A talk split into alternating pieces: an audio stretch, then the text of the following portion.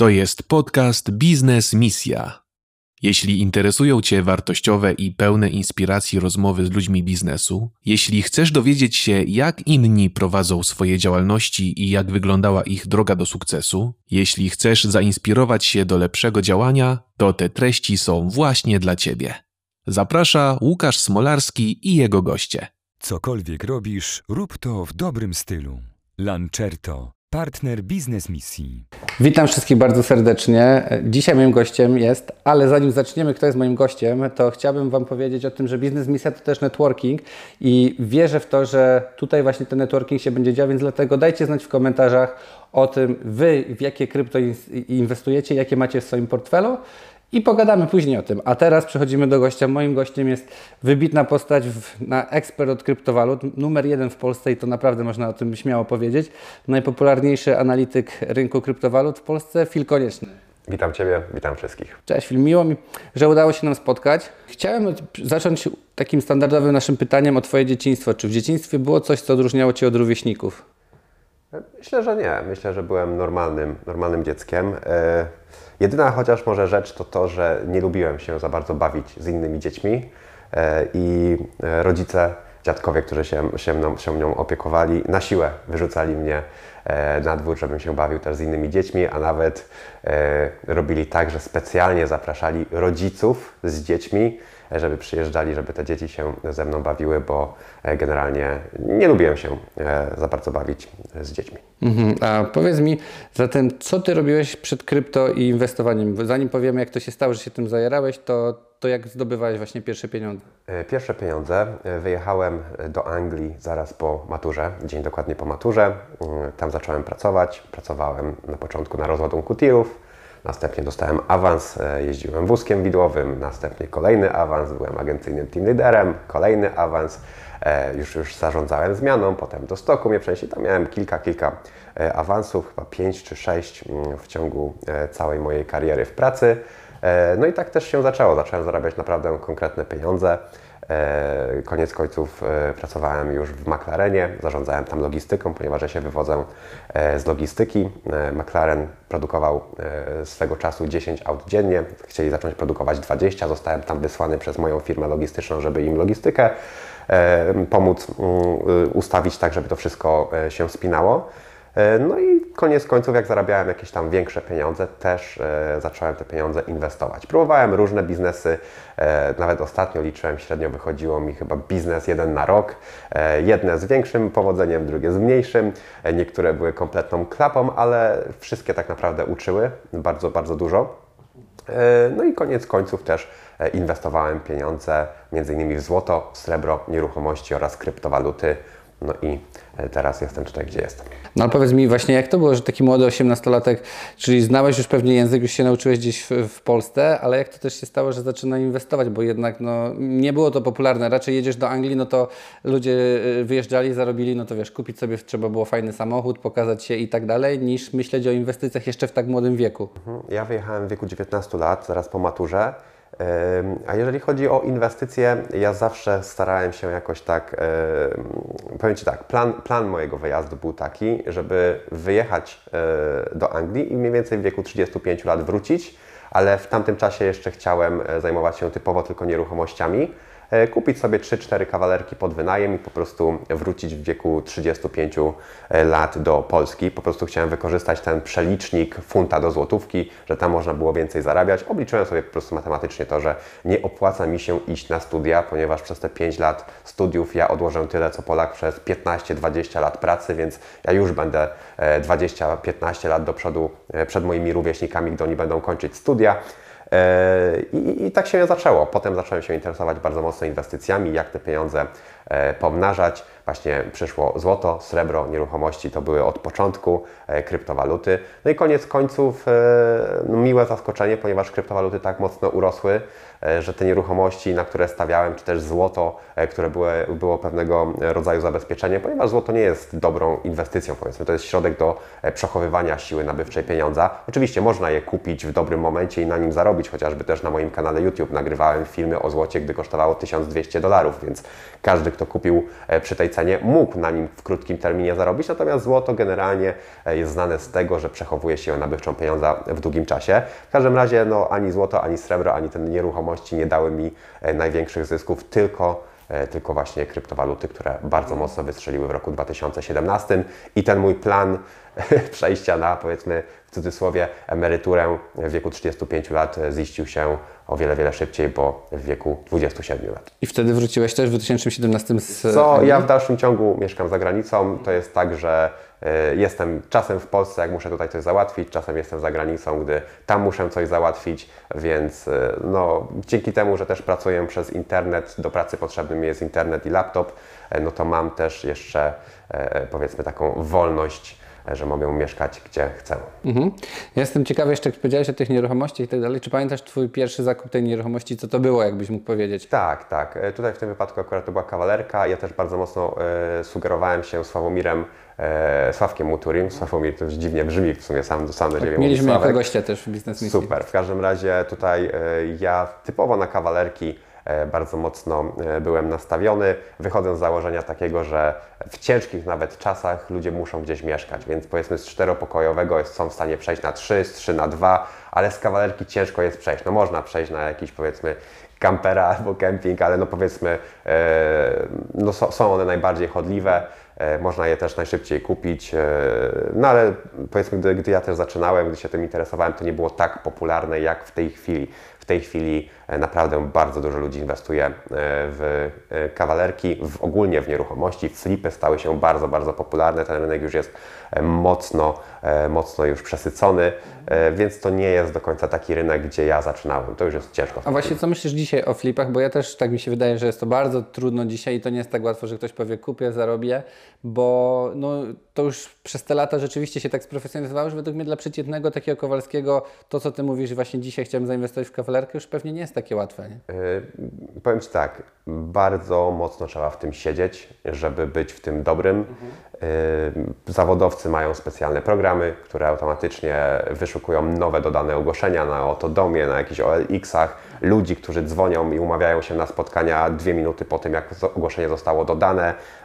Yy, dopiero potem się patrzy, co to za ogłoszenie i czy warto jechać, czy też nie. Yy, tak naprawdę, jeżeli nie masz takich programów, nie jesteś na bieżąco, nie jesteś typowo na to nastawiony, to musisz wiedzieć, że jeżeli kupujesz jakąś kawalerkę pod flipa, no to ona już była kawalerką, której nie chciał prawdziwy, e, prawdziwy znawca w tej dziedzinie. E, ja sam też chciałem się mm, zajmować flipami swego czasu, ale ja akurat poległem na tym, że nie mogłem dostać dobrej ekipy remontowej.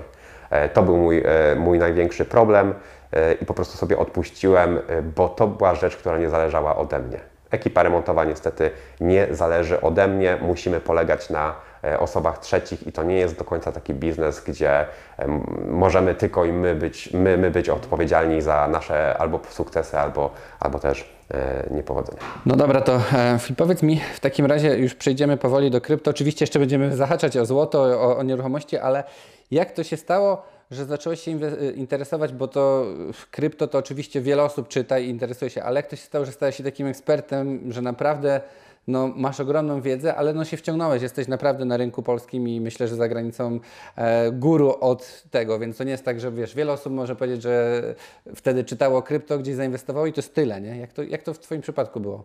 E, ostatnio nawet z kimś rozmawiałem i się śmiałem, że nie mam skończonych studiów, ale tak naprawdę skończyłem psychologię, ekonomię, e, ekonomię jednocześnie.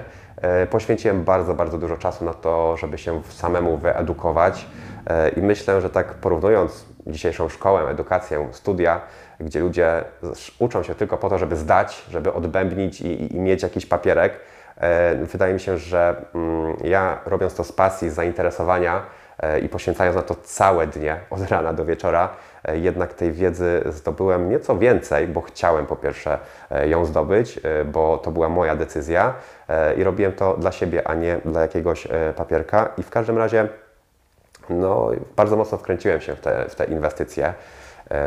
Czytałem wszystko, wszystkich, co tylko mogłem, wszelkie blogi inwestycyjne, polskie, zagraniczne, wszystko, co mogłem, e, chłonąłem, wszelkie książki i rozwojowe, e, i psychologiczne, e, i inwestycyjne, ekonomiczne. No i tak zleciało mi od 2000 praktycznie 12 roku do teraz, do teraz. Teraz może nie, nie, już tak nie czytam jak wcześniej. Zdobyłem, wydaje mi się, taką mm, wiedzę, gdzie mogę już na podstawie tej wiedzy, którą w tej chwili posiadam, analizować to, co się dzieje na rynku i podejmować jakieś decyzje, ale ja zawsze to tak sobie obrazuję, jakby e, wiedza z konkretnej dziedziny była takim, mm, powiedzmy, garnkiem, do którego trzeba nawrzucać. I na początku trzeba nawrzucać, jak coś chce się ugotować, i dopiero jak ten garnek się zapełni, no to już nam się ta wiedza układa i na tej podstawie możemy analizować e, sytuacje, które, jakieś informacje, które do nas e, dochodzą. No i tak też było, e, było ze mną. Naprawdę bardzo mocno się na tym skupiłem. E, no chłonąłem, chłonąłem książkę za książką, blog za blogiem e, i tak też wyszło jakoś. Bardzo Ci gratuluję i tak sobie jak Ciebie słucham, to tak się zastanawiam, kurczę, jak można by było to powtórzyć, jak zarazić innych ludzi, żeby się tak wciągnąć i tak być takim wytrwałym, bo no mega, mega jest to, co robisz, masz rzeczywiście wiedzę, że się no, nie poddałeś, nie poszłeś, tak jak mówię, jest wiele pokus, wiele różnych rzeczy, które, które ludzie robią, a jednak e, no, udało Ci się wejść głęboko na ten poziom i już nie mówiąc, że edukować i później no, dzielić się z tą wiedzą, co też jest no, niełatwe dzisiaj, tak? No na pewno e, nie będę tutaj mówić, że jest to proste. Mhm. Nie będę też e, mówić, jak to niektórzy trenerzy personalni mówią, wstawaj wcześniej rano, o pół godziny wcześniej niż inni, dzięki temu będziesz miał pół godziny więcej i będziesz do przodu. No nie, no to jest ciężka, ciężka praca orka na ugorze, trzeba po prostu swoje odbębnić, no i tyle. Samo się nie zrobi. Pytanie mamy takie o Bitcoina dzisiaj. Jakie według Ciebie czynniki będą świadczyły o zakończeniu tej akumulacji rajdzie w górę lub co mogłoby świadczyć o tym, że zaliczymy dołek? I jak to według Ciebie, jak myślisz, gdzie jesteśmy teraz i czy można to jakoś przewidzieć? E, nie da się wszystkiego przewidzieć do końca. Nie mamy też szklanej kuli. Jeżeli ktoś mówi, ostatnio też e, rozmawiałem z pewnym inwestorem e, i powiedział, że słuchał kogoś, kto powiedział, że Bitcoin teraz spadnie do 40 e, tysięcy dolarów, potem się odbije na 50, następnie spadnie do 35, odbije się na 40, a potem spadnie na, na 6,5 tysiąca.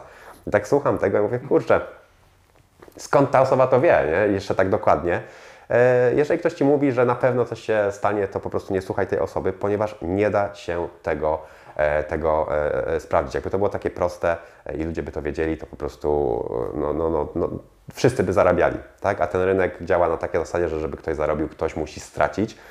Jedyne, co może robić inwestor, to grać na prawdopodobieństwo prawdopodobieństwo sukcesu, czyli my jako inwestorzy obstawiamy, co ma większe e, prawdopodobieństwo. Więc ja Ci nie powiem, że hosta zakończy się 16 grudnia 2021, e, chociaż też na to pewne rzeczy wskazują e, akurat na, te, na tę datę.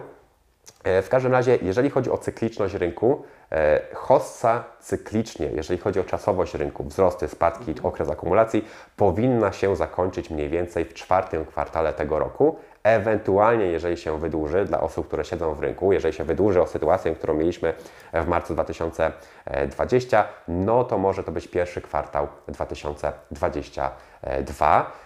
Jeżeli chodzi o poziom, do jakiego Bitcoin powinien dojść, nie mam pojęcia. Trudno, trudno powiedzieć, nie da się tego obliczyć.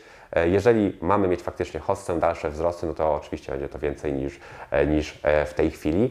E, I tyle. Jakie są przesłanki według Ciebie, że właśnie to będzie, jakbyś tak mógł przybliżyć ta e, besta, że się zacznie, skończy, czyli że rzeczywiście no to wszystko, bo tak jak mówisz, te cykle, ale mm, jak według Ciebie to przewidzieć? No jakie jest prawdopodobieństwo, że tak będzie? Ja jeszcze, tak jak powiedziałem, ja gram na prawdopodobieństwo, czyli patrzę na to, co dzieje się na rynku. W tej chwili mamy sytuację, w której też trzeba zacząć dla osób, które nie wiedzą mm, za dużo o kryptowalutach, jaką ogólnie Bitcoin ma wartość. Trzeba powiedzieć to, że po pierwsze, Bitcoin ma ograniczoną ilość. Nie da się dodrukować Bitcoina. E, część osób, która nie zna się na rynku, mówi, a że jak twórca sobie stworzy więcej Bitcoinu, nie, nie da się tego zrobić. Nie będę tutaj się w to zagłębiać, bo to by zajęło godzinę. Jest ograniczona ilość Bitcoina. E, I teraz zainteresowanie Bitcoinem jest coraz większe, zapotrzebowanie jest coraz większe, coraz więcej ludzi wchodzi do rynku. Taka ciekawostka, w roku 2017, gdy mieliśmy wcześniejszą hostę, gdy mieliśmy wcześniejszy e, cykl, gdy on się zakończył, e, dużo osób mówiło, że Bitcoin już nigdy więcej nie urośnie. Spadł Bitcoin z 20 tysięcy na 3 tysiące dolarów i wtedy też osoby mówiły, że to już jest koniec, bańka pękła, Bitcoin już nigdy nie urośnie, ponieważ każdy, kto miał zainteresować się Bitcoinem, kto miał w niego zainwestować, już o nim usłyszał. Więc po prostu ludzie zdecydowali, czy chcą, czy nie chcą i koniec. No i tak się składa, że wtedy E, wtedy na moim e, kanale kryptowalutowym e, na YouTubie znajdowało się 42 tysiące widzów. W tej chwili jest to 211 tysięcy widzów, a to pokazuje, jaką to było nieprawdą. Coraz więcej ludzi interesuje się rynkiem kryptowalut. Tak naprawdę bardzo mało ludzi rozumie jeszcze ten rynek. To jest przyszłość. E, i prędzej czy później ludzie będą korzystali e, z technologii blockchain, czy chcą tego, czy też nie. I pytanie, czy chcą po prostu e, zostać do tego zmuszeni za jakiś czas, czy wykorzystają szansę, jaką w tej chwili daje jeszcze los. Tak? Ja, ja widzę tak po historii, że każde pokolenie miało jakąś, jakąś szansę. My mamy kryptowaluty, wcześniej była szansa na dotkomach, nasi rodzice mieli sytuację, gdzie jeszcze komuna upadła i mogli, mogli robić biznesy, gdy, gdy, gdy nic jeszcze w Polsce nie było. Jak każde pokolenie ma jakąś swoją szansę, część ludzi po prostu z tego korzysta, część, część nie. Moim zdaniem taką szansą w tej chwili są właśnie kryptowaluty i pytanie, czy ktoś chce się tym zainteresować, czy też nie. W każdym razie ilość bitcoina jest ograniczona, a ilość ludzi, która się nim interesuje jest coraz większa. Do mojego kanału YouTube w tej chwili dochodzi po 300-400 osób dziennie. Każdego, e, każdego dnia. E, w tej chwili tak naprawdę dopiero połowa Ziemi ma dostęp do internetu. Połowa e, populacji Ziemi. Co roku jest podłączane około 5% populacji do internetu i to o ile jeszcze system Elona Muska nie zostanie zaimplementowany bardzo szybko, bo wtedy nagle możemy mieć taki boom, gdzie wszyscy zostaną nagle podłączeni do internetu, ale w każdym razie to są setki milionów ludzi, którzy są podłączani do internetu każdego roku. Statystycznie część z nich też będzie się interesowało kryptowalutami. Do tego mamy efekt sieciowy, który powoduje to, że ktoś zainwestował, powie kolegom, część z tych kolegów się zainteresuje lub też, e, też koleżanek. No i każdego roku mamy nowy rocznik, który może zacząć inwestować w kryptowaluty. Dla przykładu, osoby, które miały 15, 16, 17 lat w roku 2017 nie mogły inwestować w kryptowaluty, bo nie były pełnoletnie. Tym, tymczasem w tej hoście te osoby już są pełnoletnie i mogą w kryptowaluty e, inwestować. Tak samo osoby, które mają dzisiaj 15, 16, 17 lat, nie mogą inwestować w kryptowaluty, ale potencjalnie w następnym cyklu też e, będą mogły to robić. I to wszystko składa się na to, że Bitcoina mamy ograniczoną ilość, a zainteresowanie jest coraz większe, więc popyt i podaż powinien działać na to, że będziemy mieli wzrosty. Czy one będą jeszcze w tym cyklu, czy w kolejnym cyklu, tego nie wiemy, ale jak już mówimy o cyklach, też jest duża szansa, że ten cykl następny będzie, z tego względu, że tak zwane grube ryby, osoby, które magazynują bitcoina, trzymają duże ilości, cały czas dokupują, a wielkie firmy, instytucje i korporacje zaczęły w tej chwili inwestować w kryptowaluty lub z drugiej strony świadczyć usługi związane z kryptowalutami swoim klientom. I tak też chociażby największe banki na świecie, Goldman, JP Morgan, Deutsche Bank, e, Wells Fargo i tak dalej, największe banki na świecie zaczynają świadczyć usługi związane z kryptowalutami swoim klientom. PayPal zaczyna świadczyć usługi związane z kryptowalutami swoim klientom. Visa, Mastercard zaczyna świadczyć usługi związane z kryptowalutami swoim klientom. Te firmy, po pierwsze, nie wchodziłyby w piramidę finansową, jak niektórzy twierdzą, że Bitcoin jest piramidą finansową, co jest kompletną bzdurą, bo wystarczy poczytać, jak on działa i czym on jest, że, e, żeby wiedzieć, że to nie jest piramida finansowa. E, po drugie, te firmy po prostu nie wchodziły w, w, w rynek w momencie, kiedy miałyby być spadki od teraz już miałyby nie rosnąć.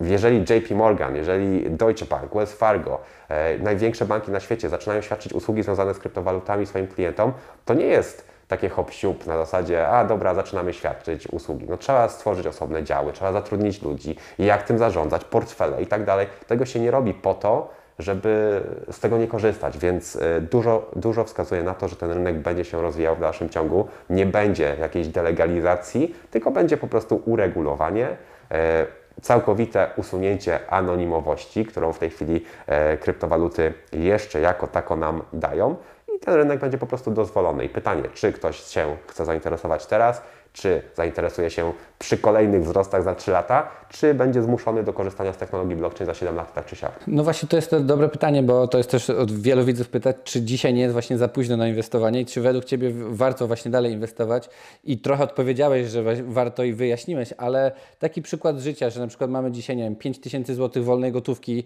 którą chcielibyśmy zainwestować od zera, to co ty byś dzisiaj zrobił zaczynając od zera? Nie jest to porada inwestycyjna, tylko twoje na przykład zachowanie. Masz takie pieniądze i... I, I to musi wejść w kryptowaluty, I to musi tak? wejść w kryptowaluty. Jeżeli, ogólnie tak, po pierwsze bym nie inwestował, jak ja to się zawsze śmieję, stracić jeszcze zdążycie. E, w każdym razie, po pierwsze bym nie inwestował. Najważniejsza jest edukacja. Uczyć się, uczyć, uczyć e, i jeszcze raz uczyć Trudno. Jeżeli będą dalsze wzrosty, lepiej jest ominąć te wzrosty, ale wejść w rynek świadomie, niż inwestować jak powiedzmy ten, ten pęd e, owczy i wchodzić, bo, bo akurat coś rośnie i nie wiadomo w co rozwijać się, edukować, zacząć, zacząć czytać różne, e, różne e, e, czasopisma, blogi, oglądać, oglądać twórców, którzy zajmują się właśnie kryptowalutami, zainteresować się tym i dopiero gdy zdobędziecie wiedzę, wchodzić w ten rynek, rynek świadomie. Jeżeli kogoś już bardzo mocno korci, bardzo mocno musi wejść, ja osobiście bym kupił po prostu tylko i wyłącznie bitcoina, ponieważ ja osobiście, to nie jest porada inwestycyjna, ale uważam, że w długim terminie, tak jak powiedziałem, wszystko wskazuje na to, że powinien rosnąć. Tutaj działa prawo popytu i podaży.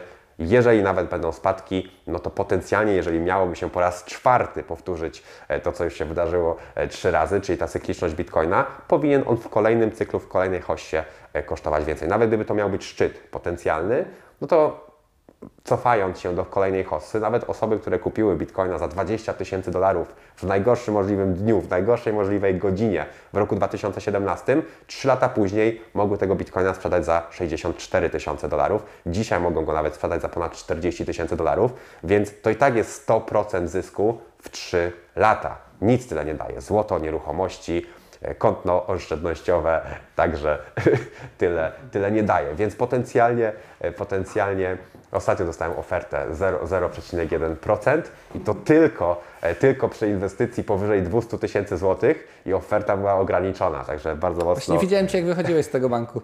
tak, bardzo mocno się zastanawiałem, kurczę, czy się, czy się nie skusić na to 0,1%. Tak, to jest straszne.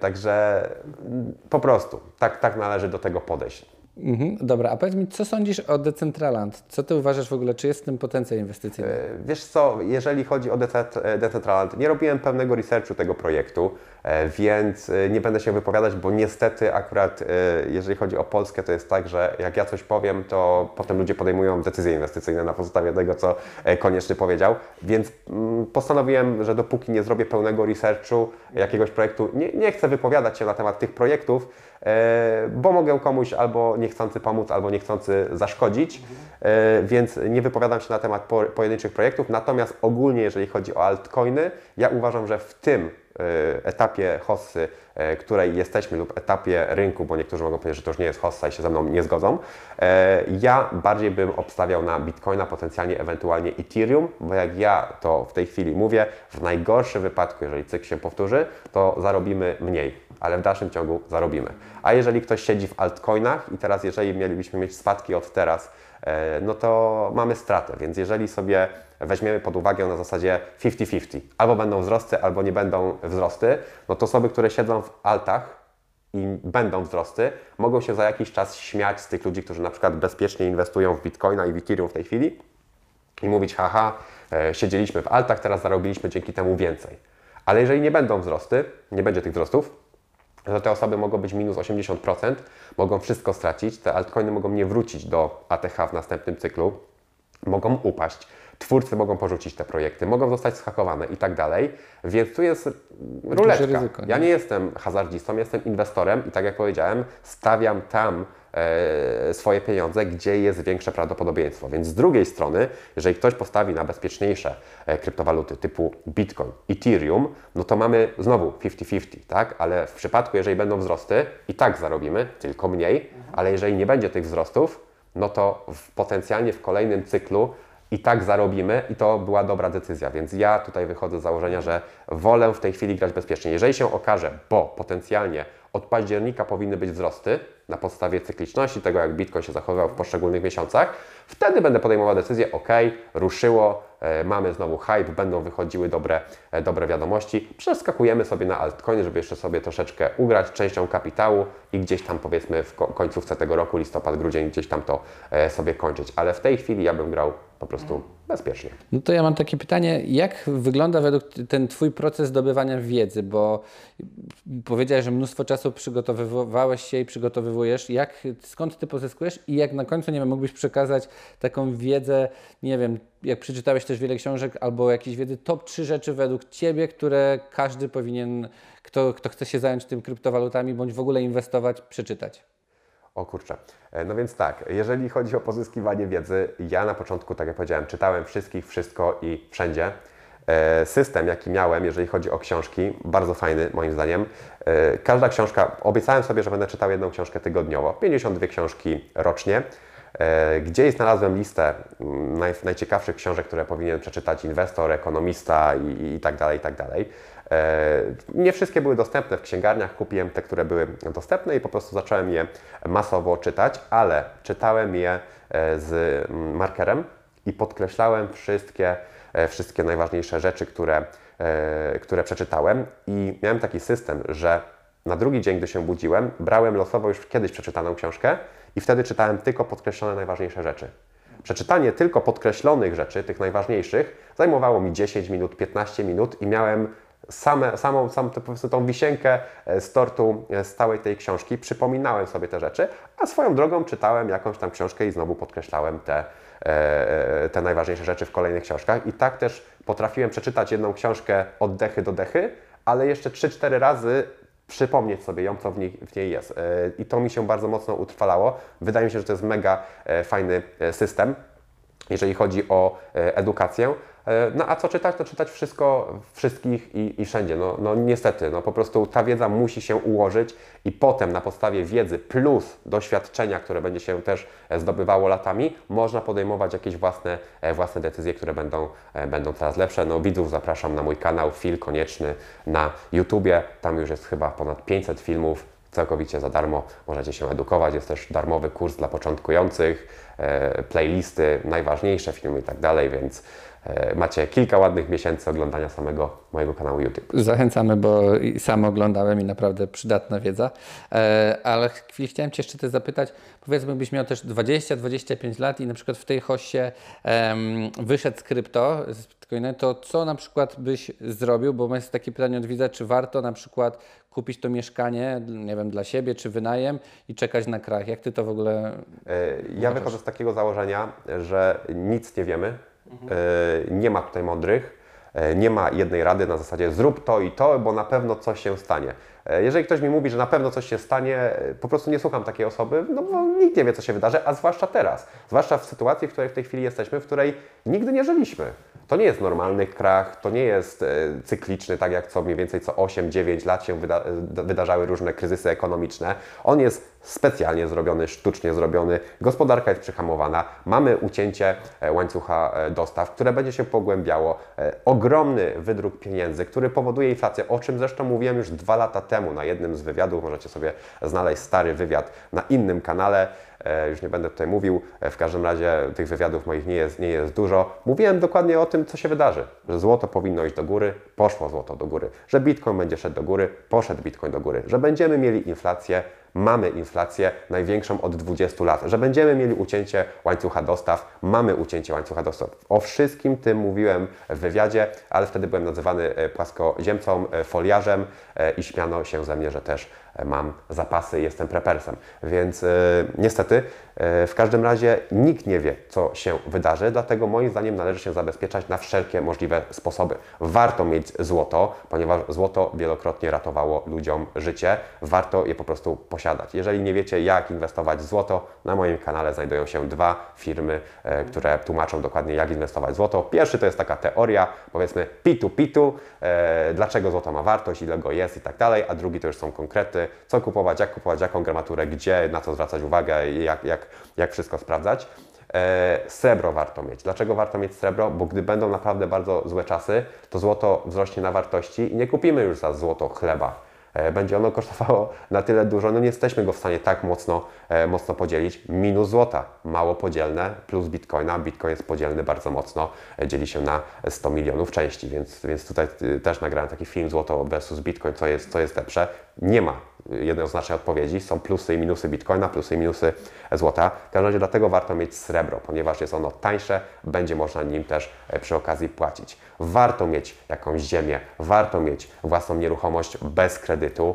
E, zawsze to jest dach nad głową. No, nie wyobrażam sobie sytuacji, w której będą nam zabierali nasze nieruchomości, w których mieszkamy. Może być sytuacja, w której będą zabierali nam dodatkowe nieruchomości. Może być potencjalny podatek katastralny, o którym już mówiłem 3 lata temu i też się śmiano, że nic takiego nie będzie wprowadzone i nagle, nagle 3 lata później zaczynają ludzie mówić o tym, że może od drugiego albo trzeciego mieszkania Dokładnie o tym samym mówiłem. Tak będzie to wprowadzone, ponieważ biednym ludziom się powie, że skoro wy nie macie nieruchomości, jak ktoś ma trzy, no to znaczy, że jak ma trzy, to ukradł, więc trzeba mu to ekstra opodatkować. Koniec końców i tak ten biedny będzie za to płacił, ponieważ najemcy, e, właściciele nieruchomości podniosą po prostu czynsz o, e, o, o, o wartość podatku katastralnego.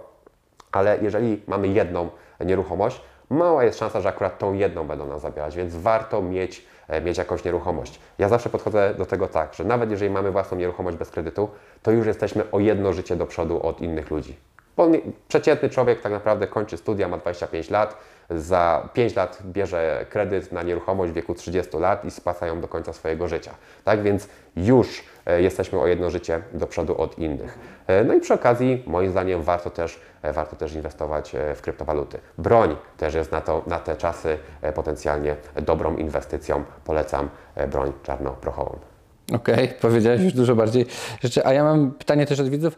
O ile procent miesięcznie zwiększa się wartość Twojego portfela? E, O ile się zwiększa, teraz się w ogóle nie zwiększa.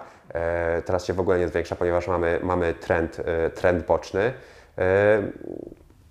Ciężko, ciężko na to odpowiedzieć i też nie chcę, nie chcę też odpowiadać do końca, e, bo bym musiał powiedzieć, ile, ile, ile mam pieniędzy. Jeżeli chodzi o portfel mój. A czy możesz właśnie powiedzieć, co ma w portfelu Nie mogę tego- nie- nie mogę ale tego dopowiedzieć, bo- nie w szczegółach, tylko typu właśnie, tak jak powiedziałeś, jakieś takie, wiesz, nieruchomości, złoto, to No to dokładnie... tak, no to na pewno. E, Nie mogę powiedzieć, e, co mam, jeżeli chodzi o kryptowaluty, z tego względu, że mam to w moim akurat płatnym kursie. To nie jest, nie jest za darmo i to było po prostu nieuczciwe, e, nieuczciwe e, względem, względem osób, które za to zapłaciły, za, za tę wiedzę. Natomiast jeżeli ktoś i tak e, nie chce na przykład za, za to zapłacić, bo oczywiście nikogo do tego nie zmuszam, i tak jeżeli obejrzy moje filmy, e, podejrzewam, że i tak się domyśli, jakie projekty posiadam, ponieważ robię researche, więc to jest kwestia tego, czy chcecie poświęcić na to więcej czasu i tak, i tak e, widzowie się domyślają, jakie projekty posiadam, o jakich mówię z większym za, zamiłowaniem, o jakich e, z mniejszym. E, No i tak jak mówiłem, mam złoto, mam nieruchomości, mam srebro, e, nieruchomości w sensie mieszkania, mam ziemię, e, zawsze powtarzam. Słyszałem tak, o nowym pensjonacie. E, tak, e, mam pensjonat, e, staram się dywersyfikować poza Polskę, teraz szukam czegoś mm, w Chorwacji. E, no mam oczywiście kryptowaluty, zapasy żywności, także posiadam.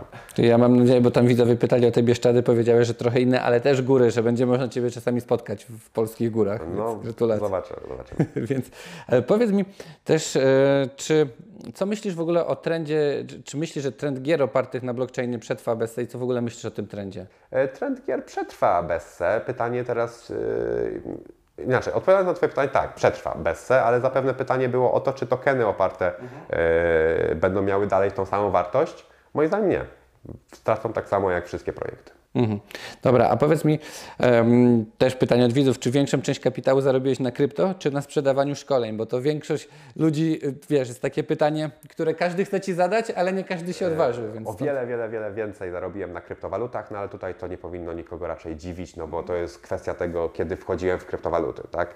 E, wchodząc, wchodząc w latach 2013, 14, 15, e, ciężko jest zarobić mało na kryptowalutach. Tutaj trochę mówię, że nie będziesz mówił o szczegółach projektów, bo są też ludzie pytali o XRP i że to banksterka, która się wydaje mocnym i co w ogóle o tym sądzisz. Rozumiem, że nie, wchodzimy. tego projektu i tak to zakończymy. Okej, a też pytanie jest od widzów trochę prywatnie, czy kariera nie opóźniła takiego rozwoju w kierunku takiego, wiesz, rodziny, związku takiego normalnego, powiedzmy, jak to jest przyjęte życie, jak to wygląda w Twoim wypadku, no bo jednak większość czasu spędzasz chyba na rozwoju siebie, tak, i, i, i tych kryptowalutach. Myślę, że nie jestem normalnym człowiekiem. E, Rodzinny też nie jestem. e, Jestem bardzo nierodzinny. E, Nie pamiętam o urodzinach, imieninach ludzi. Nie lubię imprez rodzinnych i jestem odludkiem, więc, więc tutaj w tym wypadku nie bierzcie przykładu ze mnie. Okej, a nie, niektórzy niech biorą, bo dużo osiągnąłeś, więc e, mam do Ciebie takie pytanie. E, już powiedzieliśmy o tym, że przeciętny Kowalski powinien się zainteresować i tak dalej. Są różne też projekty, o które gdzieś zahaczymy. Na przykład też na topie ostatnio, o którym nie chciałeś dawno mówić, Meta Hero. Co w ogóle o tym sądzisz też w projekcie? Czy Ty Tak Też- samo jak tak samo. poprzednio nie wypowiadam się na temat projektu, którego researchu nie zrobiłem. Okej, a w takim razie też mówi się, żeby kupować jak jest korekta różne rzeczy, tak? Inwestycje i tak dalej. Na przykład patrząc na nieruchomości, to ty przy jakiej korekcie mógłbyś uznać, że warto teraz zająć się nieruchomościami i zacząć inwestować w te nieruchomości? E, Wydaje mi się, że jeżeli nieruchomości by straciły jedną trzecią e, wartości, warto byłoby się naprawdę w nie mocno zapakować. Natomiast z nieruchomościami jest ponownie tak, jak już mówiłem. Jeżeli ktoś oczekuje jakiejś rady na zasadzie wchodzi jak spadną o tyle i o tyle, E, to jest to jedna wielka ściema, ponieważ potencjalnie możemy mieć sytuację, w której nieruchomości będą traciły na sile nabywczej, a jednocześnie będą rosły e, na wartości nominalnej. Czyli możemy mieć sytuację, że mieszkanie, które kosztuje 500 tysięcy złotych, nagle będzie kosztowało 750 tysięcy złotych, ale jego siła nabywcza będzie mniejsza, ponieważ inflacja będzie na tyle, na tyle wysoka, że tak naprawdę e, na przykład pensje mogą rosnąć o tyle, że będzie to mieszkanie warte mniej miesięcy naszej pracy, ale jednocześnie w złotówkach, w złotówkach będzie warte więcej, co jest sytuacją niedobrą dla e, jednych i drugich, czyli osób, które mają kredyt i dla osób, które, e, które mają gotówkę i chciały kupić to mieszkanie, więc potencjalnie mogą gonić te osoby, które mają pieniądze y, i chcą kupić to mieszkanie za gotówkę, e, takie mieszkanie, a z drugiej strony osoby, które kupiły mieszkanie i spłacają kredyt, mogą za to mieszkanie coraz mniej e, innych e, środków, innych rzeczy, rzeczy zdobyć. I podejrzewam, że taki scenariusz jest najbardziej realny. I teoretycznie osoby, które czekają na spadek wartości mieszkań, mogą się tego nie doczekać w sytuacji, w której mamy inflację bo te mieszkania mogą po prostu w złotówkach iść bardzo mocno, bardzo mocno do góry, mimo że warte będą mniej. Mhm. A trochę się mówi o tej poduszce finansowej, ciężkich czasach i Ty, jak według Ciebie, w czym warto trzymać? Właśnie w gotówce pewnie nie, tak jak mówisz, czy w złocie, w srebrze i w ogóle jak Ty byś do tego podszedł, żeby ktoś miał taką poduszkę na, na te czarne, na ciężkie czasy? Yy, moim zdaniem, jeżeli ktoś nie chce inwestować w kryptowaluty, no to naj, najlepiej trzymać w złocie. Mhm. Najlepiej trzymać w złocie, ale też warto patrzeć na to, czy złoto jest przewartościowane, czy też nie, bo chociażby jeżeli wchodzimy znowu tym pędem owczym w złoto, jak osoby chociażby, które wchodziły w 2011 roku, to mimo iż złoto kosztuje mniej więcej w tej chwili podobnie, a nawet kosztowało więcej, e, bo przekroczyło powiedzmy te 2000 dolarów, to te 2000 dolarów nie jest warte tyle, co 1800 dolarów w roku 2011, ponieważ przez te e, powiedzmy 10 lat pieniądz stracił na e, sile nabywczej. Więc też trzeba tutaj mieć jakąś wiedzę. To nie jest tak, że ja powiem złoto i w każdej chwili możecie kupić złoto. Nie. Należy po prostu na to, e, na to patrzeć, czy jest złoto niedowartościowane, czy jest przewartościowane. E, chociażby są też wykresy, z wartość złota pomniejszona o inflację i na ten wykres należy patrzeć, a nie na wartość złota w wycenie powiedzmy złotówkowej. E, srebro to samo. Srebro tak naprawdę traci w długim, w długim terminie od, od, od wielu, wielu lat, ale jeżeli nie stać Was na złoto, możecie starać się akumulować złoto za pomocą srebra, ponieważ istnieje coś takiego jak stosunek złota do srebra, czyli to, ile możemy kupić e, uncji złota za ile uncji srebra, czyli inaczej, e, ile, e, ile uncji złot, srebra kosztuje jedna uncja złota. Tak? I ten stosunek waha się od 30 do teraz nawet ponad 100. Jeżeli okazuje się, że musimy, e, musimy, musimy kupić, e, że, że, że to, to złoto jest przewartościowane względem srebra, to możemy po prostu się pakować e, w srebro, a następnie, gdy e, ten, ten stosunek e, spadnie, to możemy zamieniać srebro na złoto, więc no, na pewno bym nie trzymał w złotówkach. A powiedz mi, gdzie w takim razie trzymać złoto? Gdzie Ty trzymasz złoto? Uważam, że jeżeli się inwestuje w złoto, to tylko i wyłącznie mhm. fizyczne mhm, i trzeba mieć je gdzieś zawsze pod ręką. Dobra, powiedz mi jeszcze, jakbyś mógł przybliżyć naszym widzom, czym są dane on-chain i w ogóle jak je pozyskać? E, dane on-chain są to dane e, zbierane na podstawie blockchaina, ponieważ blockchain jest i anonimowy, i jawny czyli anonimowy w, te, w, tym, w, tej, w, te, w, w, tym sensie, że nie wiemy, kto jest posiadaczem danego portfela i kto przesyła komu bitcoiny, ale jednocześnie jest jawny na tyle, że wiemy, jaki portfel posiada ile sztuk bitcoina. No i na tej podstawie możemy też analizować, e, co dzieje się na rynku. I chociażby możemy analizować wieloryby, grube ryby, czyli osoby, które posiadają od 100 bitcoinów w górę i są na przykład osobne wykresy dla osób, które posiadają od 100 do 1000 bitcoinów, od 1000 do 10 tysięcy tylko na jednym portfelu i już za pomocą tych danych danych możemy chociażby zobaczyć, co robią osoby, które posiadają duże ilości e, bitcoinów, czyli dużo pieniędzy na rynku. No jeżeli te osoby akumulują przy obecnych cenach, osoby, które mają od powiedzmy 17 milionów złotych w bitcoinie na jednym portfelu do miliarda 700 milionów złotych w bitcoinie i to tylko na jednym portfelu. Jeżeli te osoby dalej kupują przy cenie 41-42 tysiące dolarów, no raczej możemy zakładać, że to nie są osoby, które kupują po to, żeby albo sprzedać w panice za 20 tysięcy, e, ani to nie są osoby, które raczej stracą na tym rynku, więc możemy zakładać, że te bitcoiny są za, zamrożone. Mamy dane on które chociażby pokazują nam, jak długo bitcoiny są na tych portfelach, no bo też też wiemy, kiedy Bitcoin jest kupiony, więc jest na portfelu, jest przesyłany. I dzięki temu możemy chociażby patrzeć, kto jest długoterminowym inwestorem, a kto jest krótkoterminowym inwestorem, kto kupuje, sprzedaje, kupuje, sprzedaje.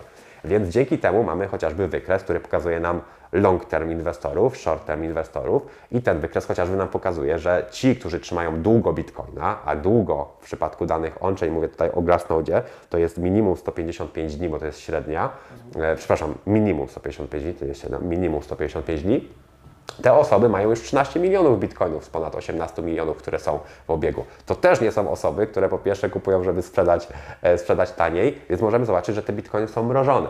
Mamy dane on-chain, które pokazują nam na przykład portfele giełdowe, więc możemy zobaczyć, ile bitcoinów jest na giełdach. Jak bitcoinów jest mało na giełdach, a ludzie będą wchodzili do rynku, będą chcieli je kupić, a bitcoinów nie będzie na giełdach do sprzedania, no to popyt, podaż, cena powinna iść do góry. No i na tej podstawie pojawia się matematyka, psychologia i możemy po prostu sobie analizować rynek. Mhm, to ja jeszcze mam pytanie, prawie kończąc na temat BTC, e, bitcoinów, kryptowalut.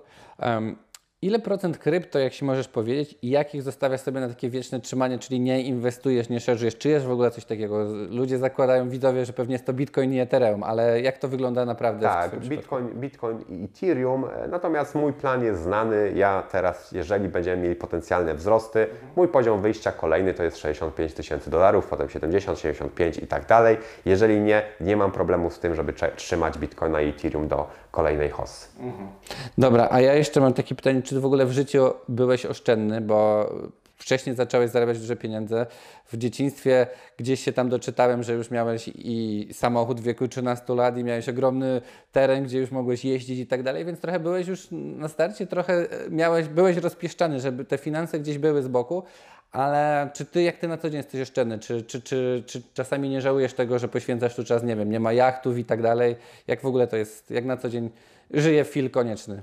No tak, ja wywodzę się z dosyć bogatej rodziny, więc, yy, więc tutaj miałem akurat, byłem rozpieszczany, jestem jeszcze jedynakiem, wychowywanym przez dziadków. Yy, moja mama zginęła w wypadku samochodowym, gdy miałem 6 miesięcy. To była jedyna córka moich dziadków więc tak naprawdę ja tylko zostałem tym, tym mm, dziadkom, więc byłem, byłem bardzo, bardzo rozpieszczany. To byli bardzo, bardzo, bardzo bogaci ludzie. W każdym razie mm, jakoś te pieniądze mnie otaczały od, od, od początku i chyba to mi też zbudowało taki mindset powiedzmy nawet w książce Bogaty albo Biedny po prostu różni mentalnie. E, tam jest o tak zwanym termostacie finansowym. Bardzo fajna książka swoją drogą. E, I, I, ten termostat wydaje mi się, że mam wysoko dzięki temu, więc też, e, też jakby mierzyłem wysoko. A żyjesz oszczędnie właśnie na co dzień? Czy żyję oszczędnie? No nie odmawiam sobie, nigdy sobie nie odmawiałem. Na pewno nawet jak mieszkałem w Anglii, odkładałem pieniądze, nigdy sobie nie odmawiałem, żeby nie jeść i też, żeby mieszkać w złych warunkach. Byli ludzie, którzy, miałem znajomego, który mieszkał w tak zwanym sharehouse'ie, e, gdzie e, kuchenka, e, kuchenka gazowa była przypięta łańcuchem do ściany, więc tego typu warunki. Nigdy tak nie mieszkałem. E, I też no, wielu, wielu ludzi jedzie na jakichś zupkach chińskich i tak dalej, żeby oszczędzać pieniądze. Dwa razy w życiu jadłem zupkę chińską e, i w swoją drogą e, jakoś ostatnio jadłem zupkę chińską. Tak jakoś mnie naszła, naszła ochota, a przy okazji robienia zapasów już nie wiedziałem co kupić, bo mam wszystko, mówię, dobra, kupię jeszcze z 200 zupek chińskich, nie? I sobie po prostu napakowałem tych zupek chińskich, tak mnie naszła ochota i sobie zjadłem zupę serową w każdym razie nigdy nie oszczędzałem na jedzeniu, nigdy nie oszczędzałem na e, mieszkaniu. E, uważam, że należy wydawać część zarobionych pieniędzy. 10% tych pieniędzy, które odkładamy, wydaje mi się, że powinno się wręcz rozpierdzielać dla samego takiego psychologicznego poczucia, że po coś pracuję. E, często jest tak, że ludzie chcą odkładać, e, odkładają wszystko, na nic nie wydają i potem przychodzi kryzys. Przychodzi kryzys i mówią, kurczę, nic z tego życia nie mam i wszystko, co odkładali, wydają na wakacje, kupują sobie jakiegoś nowego iPhone'ika albo samochód, żeby zaimponować e, ludziom bez sensu. Jeżeli wydajemy systematycznie, mamy to poczucie, że i odkładam, czyli dążę do celu, idę krok po kroku do mojego założonego celu i też nie mam takiego poczucia, że nie wydaję, bo tutaj wydałem 10%, co za miesiąc znowu wydam 10% tych pieniędzy, które w danym miesiącu mogę odłożyć. E, Myślę, że to jest dobry, dobry mm, sposób, a też i motywuje do tego, żeby zarabiać coraz więcej, żeby dostawać jakieś powiedzmy awanse albo się rozwijać, edukować, no bo też te 10% się robi coraz większe dzięki temu, tak? E, czy ja w tej chwili wydaję 10%? Nie, nie wydaję 10%, bo mam Ciężko też, byłoby widać. mam też szczęście, że zarabiam na tyle dużo, że e, nie wydaję tych 10, e, 10%, ale jeżeli mam jakąś tam powiedzmy fanaberię, fantazję, e, to, e, to sobie mm, wydaję te pieniądze. Pamiętasz Sobie jakąś najbardziej Twoją wyszukaną fanaberię, którą spełniłeś? wyszukaną fanaberię. E, No na pewno największym e, spełnieniem marzeń, które też mi pokazało, że sam jestem w stanie dojść do czegoś, e, było kupienie sobie w wieku 22 lat Subaru Imprezy WRX STI, o którym marzyłem od 12 roku życia. I śmiali się wszyscy ze mnie, że w życiu takiego samochodu sobie nie kupię. Kupiłem i, i miałem go przez 2,5 roku, 3 lata. W sumie żałuję, że go, że go sprzedałem. Sprzedałem go w dołku cenowym. E, Teraz ceny bardzo mocno poszły do góry. To jest takie właśnie pytanie moje, bo też widziałem, że jeździsz super autem Porsche, e, ale mm, ja też interesuję się samochodami i chciałem Cię zapytać właśnie, jakie auto najbardziej wspominasz, którym jeździłeś? Czy to jest właśnie to Subaru? Tak, I czy co- kupiłbyś go teraz jako klasyka też? I co sądzisz w ogóle o inwestycjach w samochody? E, powiem tak, nie lubię motoryzacji e, i to dziwnie brzmi, e, gdzie powiedziałem o Subaru. Z Subaru wiąże się pewna historia. Też powiedziałeś na początku rozmowy, że pewnie w Polsce się nauczyłem języka angielskiego. Nie, e, nauczyłem się w Stanach Zjednoczonych, e, ponieważ dziadkowie wysyłali mnie co wakacje do Stanów Zjednoczonych, do mojej rodziny. I tam miałem kuzyna, który miał e, WRX, ale Blobaja, e, bardzo mocno przerobionego, zakuty silnik i pamiętam jak się po Chicago ścigaliśmy z różnymi motocyklami, samochodami. E, Ja oczywiście gówniarz, e, 12 lat, 13 lat, 14 lat jak tam jeździłem.